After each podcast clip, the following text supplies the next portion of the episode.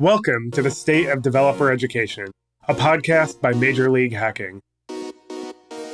We explore how technical leaders are creatively tackling the developer education gap to help prepare the next generation of technologists for the real world and build businesses that can adapt to any changes in the technology ecosystem. I'm your host, Jon Gottfried. Hello, everyone, and welcome to our monthly MLH webinar panel. The topic of our January 2024 webinar is DevRel ROI How Teams Measure Impact and Success. We have three fantastic panelists with us today, all of whom will introduce themselves shortly, but they each have uh, very different strategies, very different backgrounds, and hopefully some unique perspective to share on this problem that every DevRel person is thinking about, especially these days. If you're uh, watching live, feel free to post in chat if you have any questions that you'd like the panelists to answer. If you're listening after the fact, we will send a link out in about a week for you to share around your organization. So, with that, I will give you all a quick intro on myself and then pass it off to our fantastic panelists. So, hi everyone. I am Jon Gottfried, co founder of Major League Hacking. I'm based in New York, and I was previously a developer evangelist at Twilio and Econest, and I ran a lot of sort of grassroots hacker community events and programs. These days, I work on our partnerships team here at MLH. If you're not familiar with MLH, we are the largest community in the world of early career developers. So we work with hundreds of thousands of folks who are leveling up their skills and learning all of the things they need to enter the tech industry. This is a global phenomenon that's been going on for about 10 years now, and it's supported by fantastic DevRel teams like some of you in the crowd. Thank you all for uh, joining us. And without further ado, I would love to ask our panelists to introduce themselves. If you could share your name, title, company, and also uh, sort of where you sit in the organization as framing for our conversations about ROI. And I would love to start with Jacklyn, since you are first on my screen. Awesome. Yeah. Hey, I'm Jacklyn. I'm currently a developer advocate at Automattic. So that's the company behind WooCommerce, WordPress.com, Tumblr, and a bunch of other things. I sit in the WooCommerce marketing team. So working directly with marketing, but we work pretty closely with engineering. So under marketing with engineering. Previously, I was actually a coach with Major League Hacking. So I was one of the people who was going to events that John just mentioned and also led developer relations at a seed stage startup. So I've seen lots of different experiences with it all. Fantastic. Well, thank you, Jacklyn. Next up, we have SJ. SJ, would you mind giving us a quick intro of yourself? I'm SJ Morris. My pronouns are she, her. I lead developer community at HubSpot right now. We are a part of the developer relations team, and the DevRel team reports into product and engineering. So nice to have that marketing perspective here to bounce off of too. I've known John for ages. I've been doing a whole bunch of different types of roles within DevRel for the last like 10 or 12 years. So I've seen a lot of different stuff. So I'm excited to chat. Fantastic. And last but not least, we have John. Hi, I'm John Vajda. I am the DX and growth team manager at DeepGram. And basically, our team is DevRel, Dev Advocacy, and DX all rolled into one. And we actually work and report into the product team. So we have direct line into product, which is very helpful in our endeavors. And DeepGram is actually a company that focuses on text to speech and speech to text transcriptions, as well as audio intelligence. So anything around AI voice is our kind of playground. We help developers build apps that do things with voice and language. And my background is pretty varied. I spent time in startup, lots of startups, founding a startup. I worked at SendGrid back in the days when DevRel was just becoming a thing, like in 2012. So that was fun to see that evolve out of their work with Twilio and sort of establishing what it even meant to do dev relations. And since then, I've worked on a lot of products around the API space and developer experience. Anything that involves the API has been kind of where I've like spent time. So I definitely love working in the DX and developer relation space. It's been a passion for a long time and it's, it's fun to see it evolve. So I hope, I know we're going to talk on the, the topics, the evolution of DevRel and how we're focused on things ROI now in this area, which is cool. Awesome. Well, as you can tell, we have a wide array of experiences and some really smart people on our panel today. So I'll start this off with a question for SJ you kind of alluded to this in your intro, but you've worked on a pretty wide variety of developer communities, DevRel teams. I also know that you ran a consulting business for a while. Can you tell us a little bit about how your perception of DevRel and where it fits into different organizations has evolved over the last, let's say, decade or so? And then we have a follow up question for that as well. Yeah, sure. This is a fun question because I feel like the heart and soul of DevRel hasn't really changed over the t- last 10, 15 years. I just think the sort of mechanisms of DevRel have changed. I think back in the day when I first started, it was all about hackathons every weekend and you know evangelism and demos and really like that FaceTime with developers in person as much as possible and you know ensuring that you're working with the developer experience and docs team to really improve that process and i think that sort of like philosophy of getting in front of developers inspiring them showcasing what's possible getting their feedback back kind of being that representative of the company to developers and vice versa, being the voice of the developer within a company is still very true. I just think that the ways that we do it have changed. Also, I can't not mention that we had a pandemic and we still kind of do uh, very recently that really changed the face, I think, of how we kind of approach our tactics in DevRel. Yeah, so I feel like today eh, we lean a lot more on a lot of content, a lot of programs, a lot of sort of like asynchronous inspiration and growth. Community is really big, online community. That's kind of where my career has veered into now. So I can sort of lean into that a little bit more if you want. And I also think, you know, DevRel as a discipline has really expanded. I think it used to be sort of that evangelism and advocacy as its core. And now we see all kinds of different flavors of it. I don't think it was possible until two years ago when I rejoined HubSpot that I could be focused exclusively on community. In fact, at HubSpot, was at HubSpot for a year, left HubSpot for a year to go to MailChimp, and then came back to HubSpot.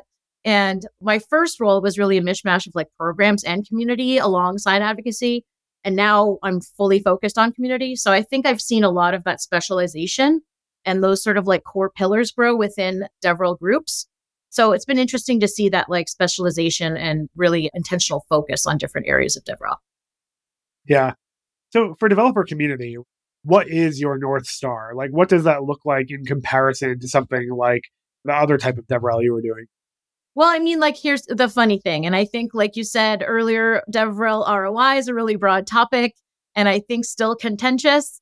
However, I'm not sure if all my community folks would agree with me, but the thing that I'm most focused on in my community work is really facilitating connections between developers that are in our community. So making sure they have the spaces to connect with each other, making sure that they have the opportunities to learn from each other, to build together, to create things that we never would have dreamed of when we were putting out our APIs at HubSpot. So the more we can kind of like get them in front of each other, maybe stoke some of those conversations with our advocacy, with our content, the better. So to me, that peer to peer connection is really important. And some of the metrics that I use to measure that are a peer to peer response rate. So we have a bunch of different community spaces at HubSpot. we have our forums. So the broader forums for all of HubSpot are at community.hubspot.com. And within there, there is a developer forum. We also have a dedicated developer Slack. Within the forums, it's very easy to sort of like mark something as a solution. So when it's a peer uh, providing a solution to a peer, that's great.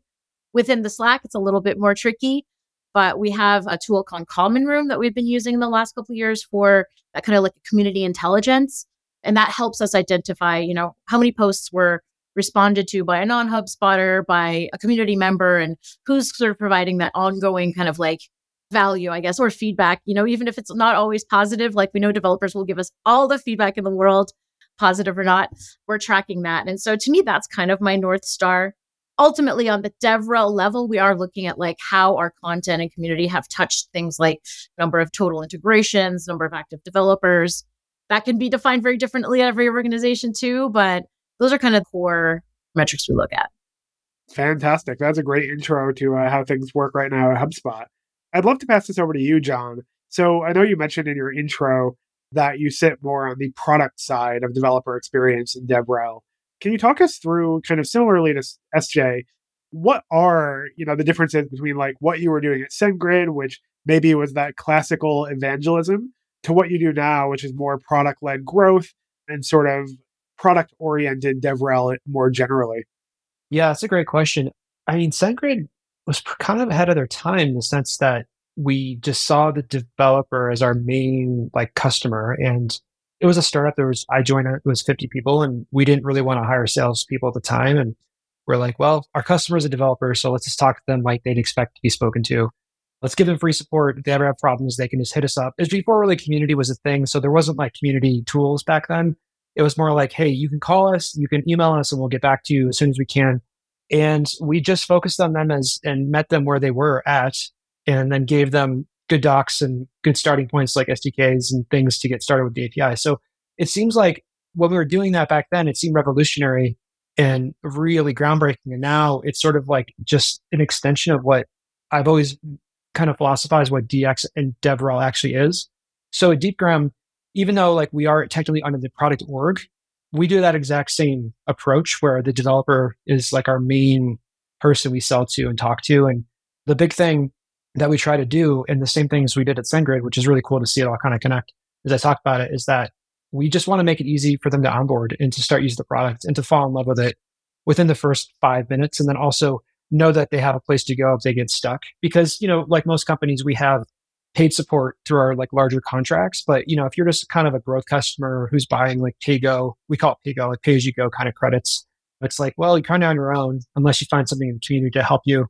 So I believe that every person is an opportunity to grow them into something more than just like a user maybe is paying $10 a month. At SendGrid, some of our biggest customers started out as free users and they're big names like Spotify and Pinterest. And they just signed up one day and it's like, hey, this company called Pinterest, like, I don't know who they are, but they're like starting to really ramp up their email usage. And then all of a sudden they turn into like one of the biggest companies of that era. So I think back then I just learned like anyone can become something really meaningful to you as a customer. And like if you treat them all similarly, then you might win some really great long term commitments to your product. That's great. And I do think that all the folks I know who were DevRel, you know, developer evangelists of that era have many of those same kinds of anecdotes about meeting someone at an event or someone starting on the free tier and becoming a huge account over time. When you think about like actually measuring product focused DevRel or product led growth, what are the KPIs that are associated with that? Yeah, great question. We measure a ton of things. So I feel like I'm looking at metrics all the time, which, you know, metrics are great. They can give you tons of great insights into like where to go and like historically, like what happened. And I think the key things we look at, one of the key metrics is we call it sort of a project spending a certain amount of money with us. So we consider like certain amount to spend like really important, like quarter over quarter. And we like projects to us are like customer IDs essentially. And as those grow and spend, that's kind of a measurement of success, especially if they came in through what we consider like a product qualified lead, where like the person didn't even talk to a salesperson. They literally just came in through, let's say, like a landing page or maybe through our docs or something. So we measure PQLs that we call those coming in through our PLG motion, as well as the conversion of those to like projects that grow in spend. And then we look at all these milestones in their journey. So we actually use HubSpot. So thank you, HubSpot, for a lot of these like tools we use to, to measure milestones. And one of those is like send a first API request, send five APIs, request, send 10. And then we just look at how far they go down that funnel and get engaged in the product. And we watch the drop off of that, which is really important to see like how long it takes someone to get from like that first API request all the way to when they might buy additional credits. Other than that, we look at our API usage through our SDKs. So we have four major SDKs covering languages like JavaScript, Go, Python, and .NET. And then we keep those really current with the API offerings so that developers can use those to integrate and then send API requests. Since we're a request based like transactional model, you know, the more requests people send to us, the more money DeepGram makes. And that was the SendGrid model too. Like now it's called consumption, but back then it was just like API driven product. So we measure that to make sure that the SDKs are offering value. And then finally, we look at how the deal, if deals actually close and they come in through PLG.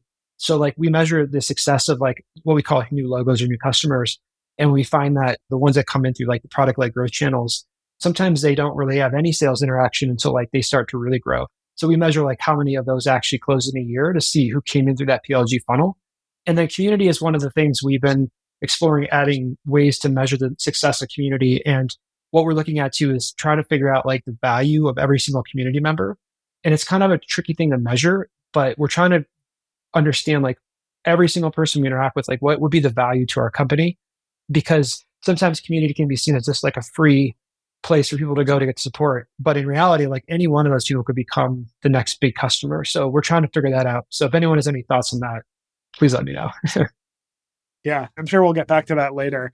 Before that, though, I'd love to tie a bow on this whole sort of conversation of like how things work at your organization with you, Jacklyn. And I know that one of the things you've specialized in and that I've always been impressed by is like your content, your learning resources, your documentation, which is something that SJ talked about a little earlier. John touched on it as well. In, you know, Automattic, how does content play in as like a marketing and enablement function for DevRel? Yeah, I guess the honest answer is we're still working it out. So like yesterday we soft launched a new developer doc site, like already getting a bunch of traction.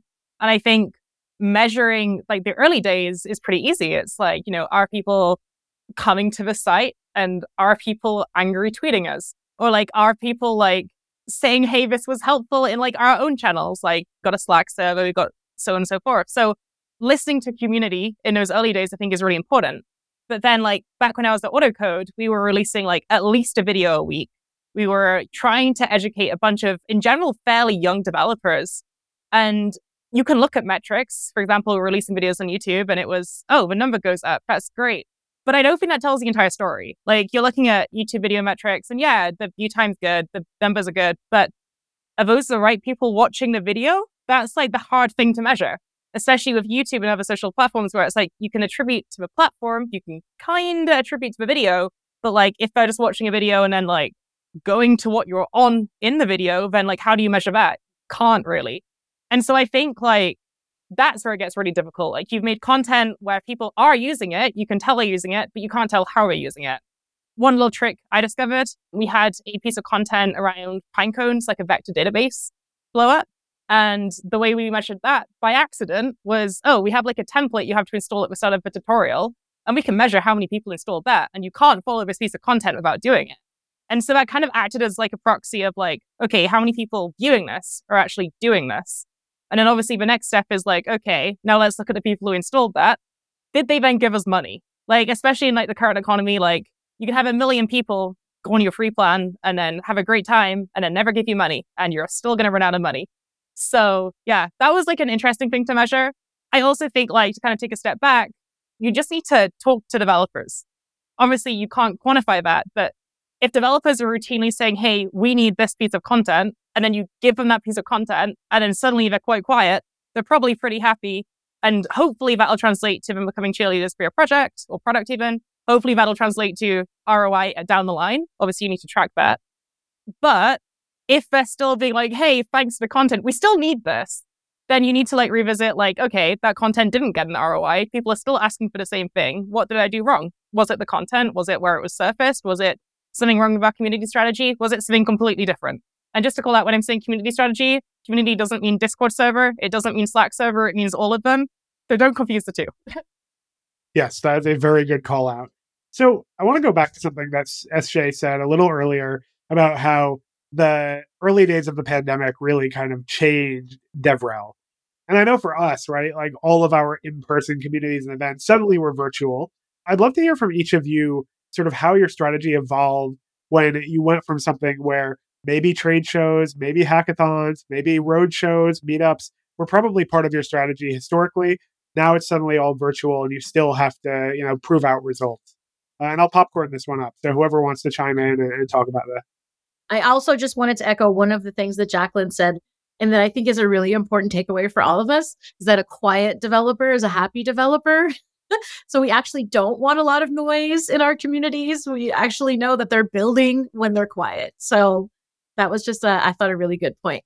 Yeah, I think it's interesting to look at like a couple things that make my thoughts on this a little different, perhaps from some of the other panelists. That I did spend some time at more developer facing companies earlier in my career, but I moved on to companies where honestly developers are like, they are adding value to the platform for customers. So they are not our like end customer. Of course, for DevRel, their developers are our customers, but we're not like a revenue generating group. And we are really looking to encourage our developers to build things that will then make our customers happy. So those companies I feel like just already weren't the ones out at events, out at hackathons, maybe conferences, maybe larger partnerships. Like, I don't know, I think HubSpot has been to like some of these SaaS conferences, maybe AWS reInvent, like the bigger things. But for us, what I have found is like we definitely experimented with taking our entire event strategy that we're planning for the year, like our occasional touch points, and just totally virtualizing them. What I think has happened though is that like we all got virtual exhaustion and Zoom exhaustion. And now we're all a lot more careful about how we spend our sort of like online meeting time. And the days of like a day long virtual conference are just like not in the cards for most of us. What I'm experimenting with a bit this year and what I've seen working well in other programs and, you know, what I've been trying is are certainly more like I think I was alluding to it before, kind of longer term, like asynchronous programs where you're connecting folks in the community. This year, I'm trying to work on a kind of mentorship program within the HubSpot developer community where we're going to pair our more seasoned, successful developers with folks who are starting up in the community and let them build together. That kind of thing has been forced us to be a bit more creative, forced us to think a bit longer term. And in terms of trying to convey the value of that, it's also a bit challenging because we then have to like to say like okay we're probably not going to see massive returns on this for a while. We're experimenting for now but have faith. Devrel and community are kind of a long play but i think looking at these things that are still tried and true that were successful back then are like a Hacktoberfest and like things like that that there's like a long-term commitment where you can kind of jump in when it works for you you can connect with other developers and do something cool that's what i've seen working since the pandemic I really want to echo that actually. Like early pandemic, John, you probably remember this pretty well. We ran Hack Quarantine. Like I was lead organizer. It was like a student run hackathon. But like one thing that we were really passionate about is like we're not going to lift that physical event format and make it virtual. And we forced ourselves to do that. We like made it three weeks long rather than a weekend long. And I think like if you can make it so people can dip in and out, suddenly it becomes less of this overarching scary thing that people need to go and commit to. Suddenly it's like a lot more accessible and like those quiet voices, you have a higher chance of hearing from them because it's something they feel they can join in. Whereas like, you know, a big conference, like it's a big conference. Like I'm a developer. I don't talk to like everybody at a conference. So it lets you kind of get closer to that level. And I think that's been a really positive change. I think like another really interesting change is like obviously Twitter's changed over the last couple of years quite a lot. And so maybe that's like a less reliable source. And I think everyone's had to get a lot more creative about where are you talking to developers and how do you measure that? And the honest answer is like, it depends. I started using Twitter a bit more again. I think there's still value in it. And I think you can measure that value, but there's obviously more places. And I think like the hard thing that you mentioned was how do you measure that like in the short term and the long term and like immediately be like, there is value in us doing this, I promise, and you need to believe us. And yeah, getting those like KPIs like down, I think is really important. What what are the leading indicators? It's a good question. I would say like if you have a lot of people actively engaged, then those people are likely to kind of convert, especially if those people are engaging beyond just like the platform. Uh, like a great example I like to use is like if you have a Discord server and people are engaging on Discord and then people are sharing stuff that they made in your community on Discord onto other social media networks, then they're probably like a customer champion. Again, you need to measure that somehow, but you can watch them like another metric I like to kind of look at is like Discord has like this 20% reactivation rate on the community where it's like if 20% of your people are staying for the second week community, then it is probably a healthy community is kind of how they measure it. So when I was running like Discord based servers, that was like a really easy way of measuring like, are we hitting at least benchmark? And if we were hitting benchmark, then like, what can we do from then to like be better? Yeah. It's totally those ongoing indicators that show momentum over time.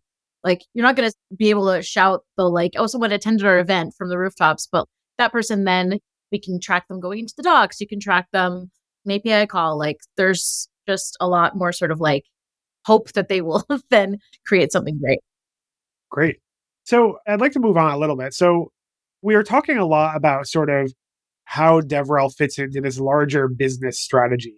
And one of the things that John was talking about earlier is that his team is responsible for both developing and supporting some of these like client libraries and also other parts of the actual product. And I know a lot of you early on said that product feedback, product improvements are a big part of your remit. John, I'd love to hear a little bit more about how that kind of feedback, that kind of interaction actually feeds back into the business in a perhaps like a dollars and cents kind of way. Yeah, sure. I mean, one of the things that we always see right away is like when we create a new like feature of the API or something, and we test it very thoroughly and we release it. Sometimes we don't really exactly know the reaction to it. until it gets into the hands of developers, usually through the SDK integration or through what we call the API playground where they can explore the API. And then we learn a lot about like, okay, actually, like maybe we name this incorrectly or this response shape is kind of weird to developers or like we're not handling these errors very well. And I feel like that feedback is really valuable because there's only so much you can really conceptualize in development as an engineering team and you have use cases and you're trying to solve problems. But until you get in the hands of people who are going to build with it, that's where the value comes in. And I think what we're learning at DeepGram is that we like to consider ourselves like customer zero. So like we encourage the engineering teams to get us involved really early on, just in the early development stages of different features so we can give them feedback because we know our communities well, we know our developers well. And I think the value we add is really representing that voice of the developer that is going to go ahead and do the integration work and any sort of like time saving and effort you can bring to engineering that's not going to have them refactor something or break an API is downstream value not only for the company but also for all the developers that now have to go change something because like an API response shape change under the hood. So I think that's the value we try to always reinstill, like get us involved early so we can represent that voice. So I think to sum it all up, like customer zero, like just reiterating that DX teams and DevRel teams can be that for a company is really important. Can any of you share like an anecdote or a story where you had that sort of like bottom up product impact? Like what's something where DevRel drove the direction of the organization or the product? I can give you one if you want a second, John we autocode back like my previous job like it was such a small company but like our team was four people at one point. And so like you have those really rapid feedback loops. Anyone like a startup like is probably familiar with like hey we need this feature and then that feature gets built which is obviously like ideal world. But i think simply just watching like the problems our users were running into on discord we had like 30000 people in a discord server. If there was a problem with the product someone was going to yell at us for it. And that was actually really useful um, because like we've talked a bit about this like usage based billing, and that's great. It like ties your like consumption directly to the company's bottom line. But what it can do, if you're not careful, is like make complete use cases for your product completely untenable. And like we discovered that like, yeah, we needed to retain usage based pricing. It was a startup. Like literally it's the only way to keep the company running. But like maybe we shouldn't be charging for certain types of events. And so like let you build Discord bots at Autocode, for example, and to listen to messages in a Discord server, you would have to listen to every single message from anyone in any channel, like in your entire Discord server. And that gets expensive really fast when you've got like tens of people or hundreds of people. Obviously, our account didn't have billing enabled, so we didn't spot that one. And so, like, people were complaining about this, and it was like, cool, okay, like, can we create events which are useful for you so you don't have this issue? And so that was like stuff like letting you only detect messages that start with like certain prefixes or incident channels. And we on our end still had to listen to every message, but because we could filter them out earlier, it's going to cost less to process those requests. And therefore, like, it was kind of a win win. It saved the company money, it saves users money, everyone's happy. And then suddenly you can build more things on the platform and boom, like, you can create more examples and create more content. It's great. Yeah, I thought of one. Thanks for jumping in there, Jacklyn. I was racking my brain with like, what's an example of when the DX teams like steered the ship in the different direction? I always think that like most at least most teams I work with DevRel and DX, like we're not always like taking the like the wheel and steering the ship or anything. It's more like, hey, we're actually like helping nudge the wheel like in a certain direction.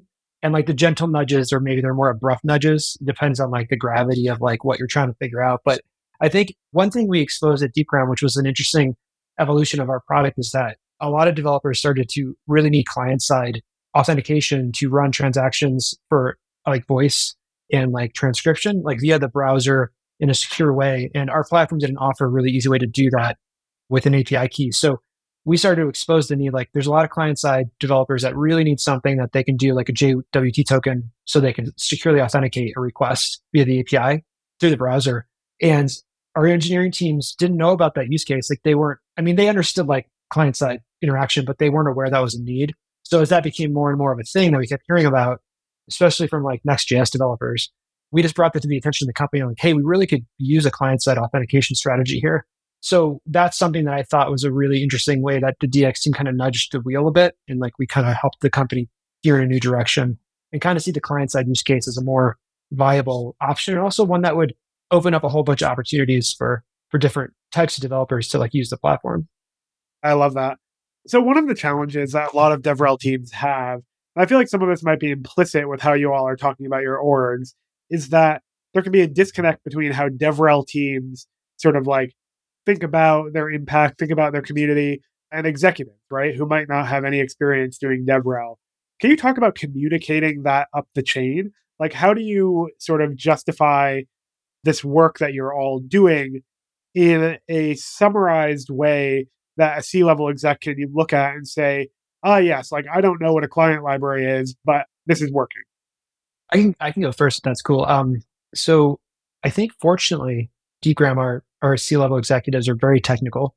They're founders still, so they're like hands on and they they get the needs of like the developers.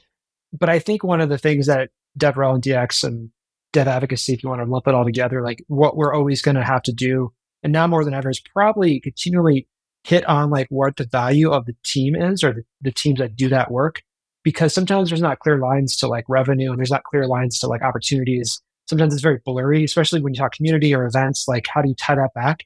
And I think in the older days, I remember in the older days of DevRel and DX, like it was kind of a bad thing to like, well, what's the revenue of this team? Like, how are we generating revenue? Like, we don't want to talk about that. We were like, well, we're not a revenue generating team. We're just here to like help the developers and meet them where they are at. But now I think we tie that back to metrics. It's really important. So the fact that Deepgram takes DX and puts growth together is like obviously it's not just like by chance or because we're a small company. It's actually a strategy which allows like the DX team at Deepgram to also drive growth and then connect those two worlds together so that like everything we're doing is like driving some kind of growth metric.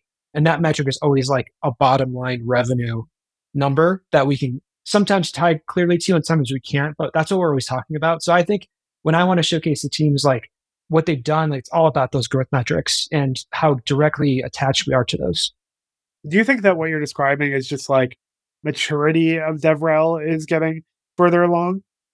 I think so. I think it's a maturity and it's probably more of a focus and a reality of like, at the end of the day, no matter what we're building in this world, like we're always going to have to sell it.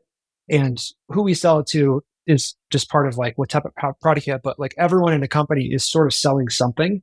And I think I learned that as a product person. I was in product for a long time and product managers are selling product too. So I just got more open to the idea that like, hey, we're all kind of selling something here and we all kind of have to like make money in order to stay open as a business. And removing that sort of like, I guess the not wanting to have a revenue like number associated with your team and that resistance to it. It's removing that mindset was something I worked on. And I think that's kind of what Deepgram's approach is right now which is working for us as a team. And it helps us feel really connected to like the goals of the company. I think I'll add that like I think DevRel is maturing, but I also think that we're in a very specific economy right now that is kind of forcing us to have to justify ourselves with dollars and cents.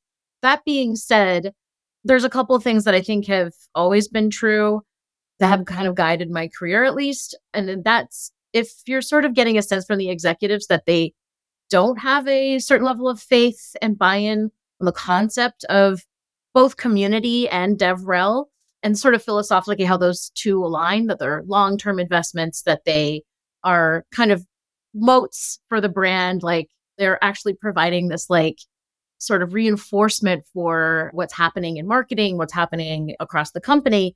If you don't get that sense from them, like I mean, it's easier said than done, but try not to work for that company. And that's more true, I think, for certainly for companies where the developer isn't the customer and they are more customer facing or B2B products. And then I would say in that case, like certainly at HubSpot, at Shopify, at MailChimp, it's not important necessarily that all the executives understand completely what you're doing and what the value is.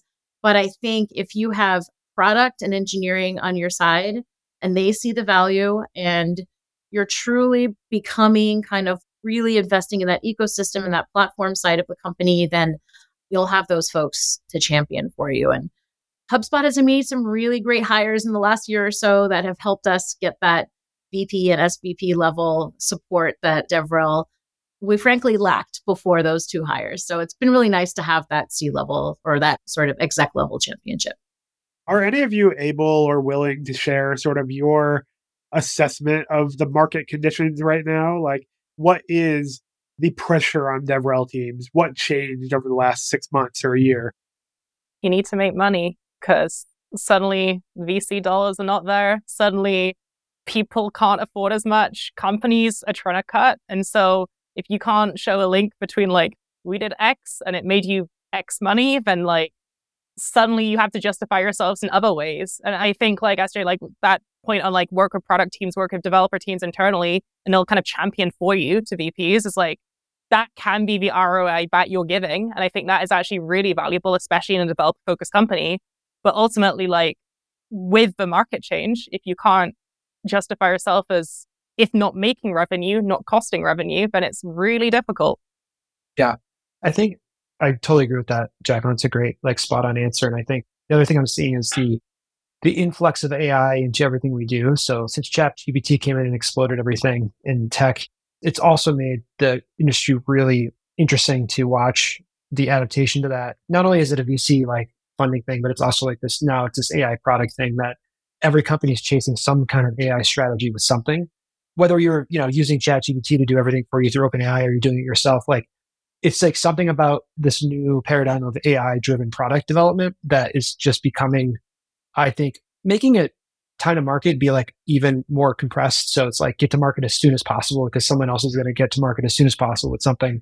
So I kind of feel like it's a double sided thing. It's like we have the VC lack of VC dollars coming into the industry just due to the market and then and financial like constraints. Then you have like this AI product pressure. So it's a really interesting time to be in the middle of that. so of course, any team that's not directly like saying like, what do you do every day that's going to like make this company money? Like, show me the bottom line, like your contribution. That you have to like prove that. And I feel that it makes sense of where things are at today. And I know that over the last couple of years, a lot of teams, and especially in DevRel and DX and Dev Advocacy, had like shedded jobs because maybe that was hard to do, or maybe there wasn't awareness to what the teams did in the first place. And that's a tricky thing to navigate, I think, for all of us.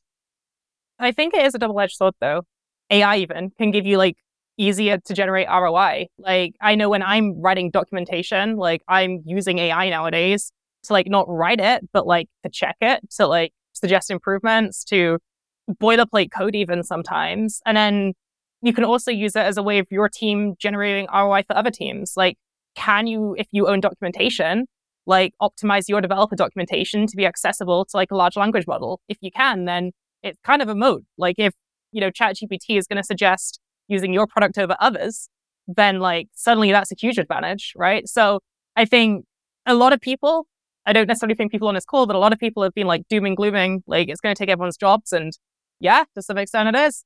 But I think also that doesn't mean you shouldn't try and adopt it for things where it's like useful. And I think it does help you generate ROI. And if anything, like you can generate ROI with it in a way that you couldn't previously. Yeah, I think Chat GPT optimization is the new SEO. That's what they're saying. That's a good pull quote. Yeah. also, the skill of prompt engineering, as they call it, is really, yeah, it's a real skill. And like you can do a lot with prompt engineering. It's pretty cool to see how you can just go to like something like ChatGPT and actually like get a bunch of like really useful code to use.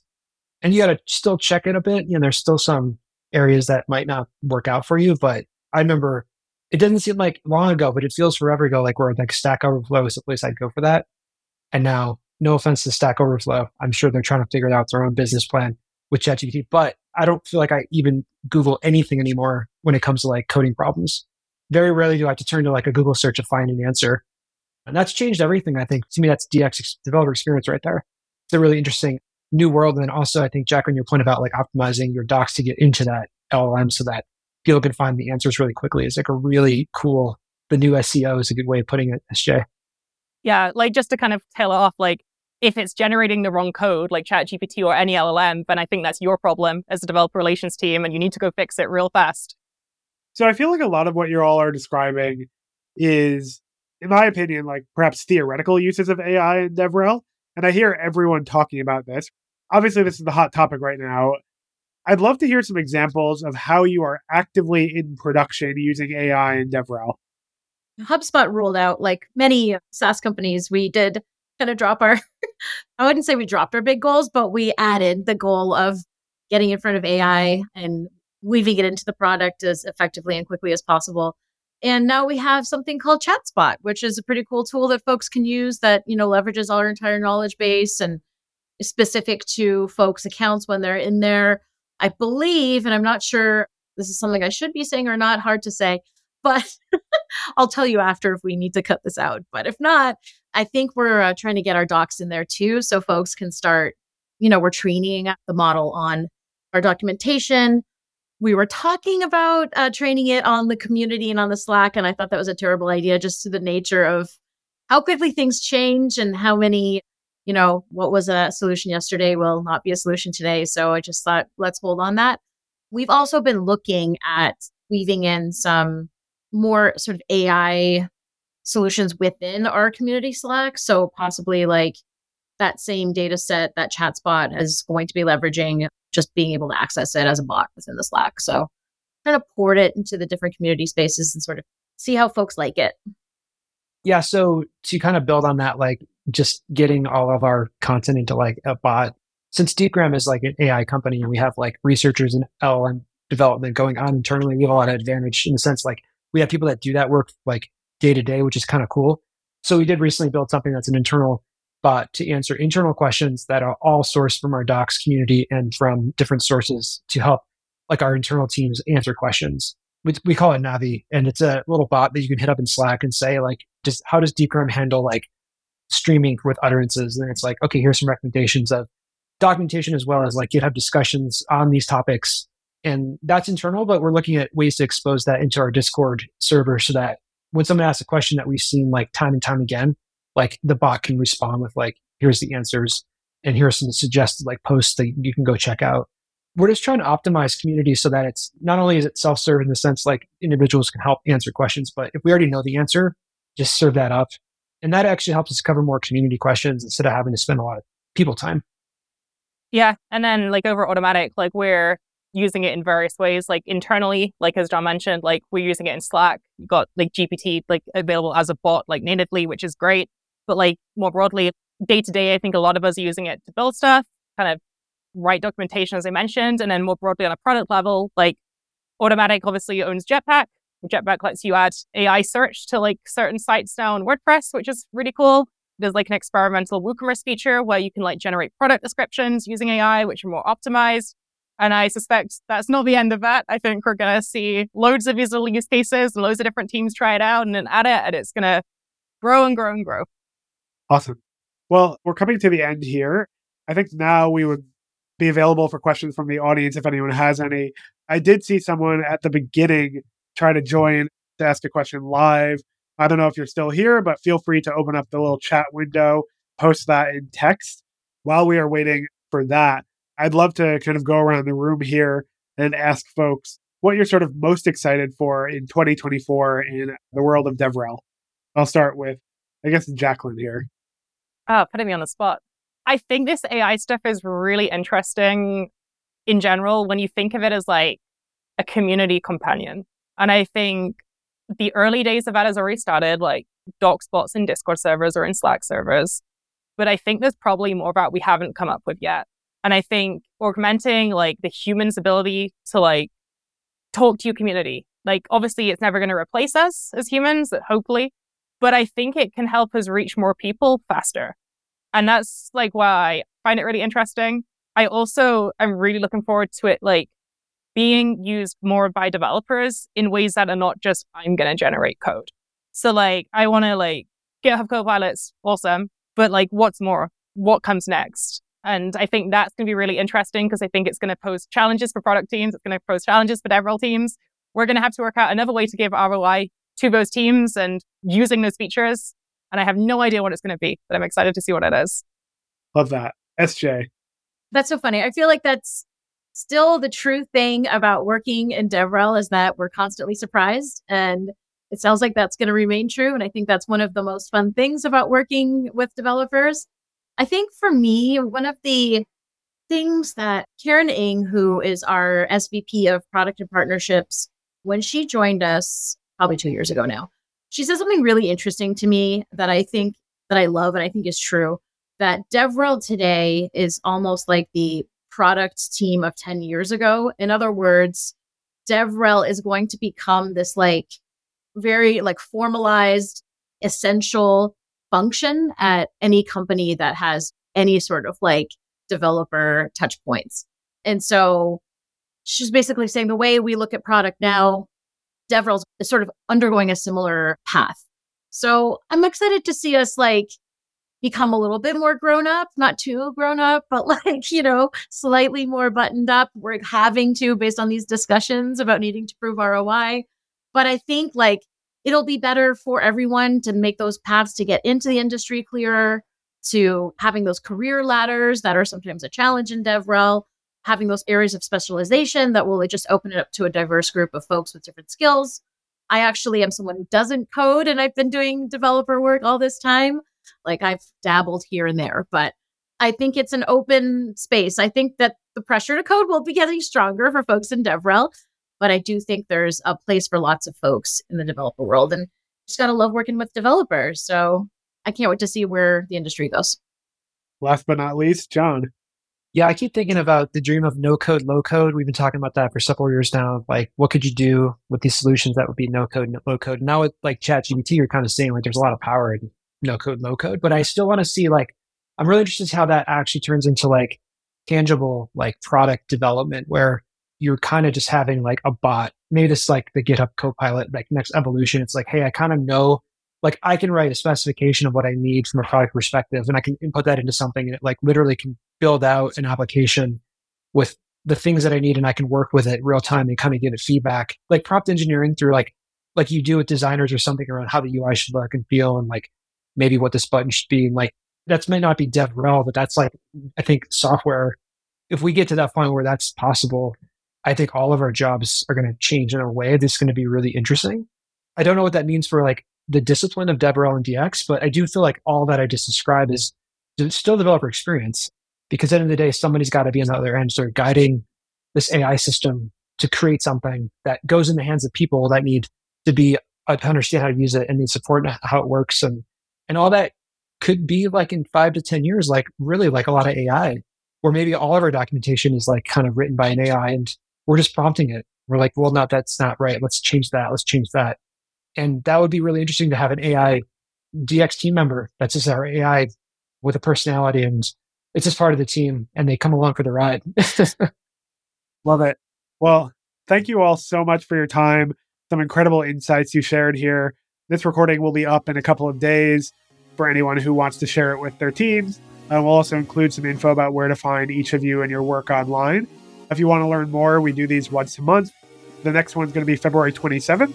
And then also, we will be hosting DevRelCon New York this summer. So hopefully, we'll see some of you there. Thank you all for uh, tuning in and happy hacking. The State of Developer Education is brought to you by Major League Hacking. To find out more about Major League Hacking and how we're educating the next generation of developers and helping the world's leading companies reach them, visit sponsor.mlh.io. And make sure to search for developer education in Apple Podcasts, Spotify, Google Podcasts, or anywhere else you listen, and click like and subscribe so that you don't miss any future episodes. And if you like it, please don't forget to leave a review, and we'll give you a shout out on a future podcast. On behalf of the team here at Major League Hacking, thanks for listening and helping us empower the next generation of technologists. Happy hacking!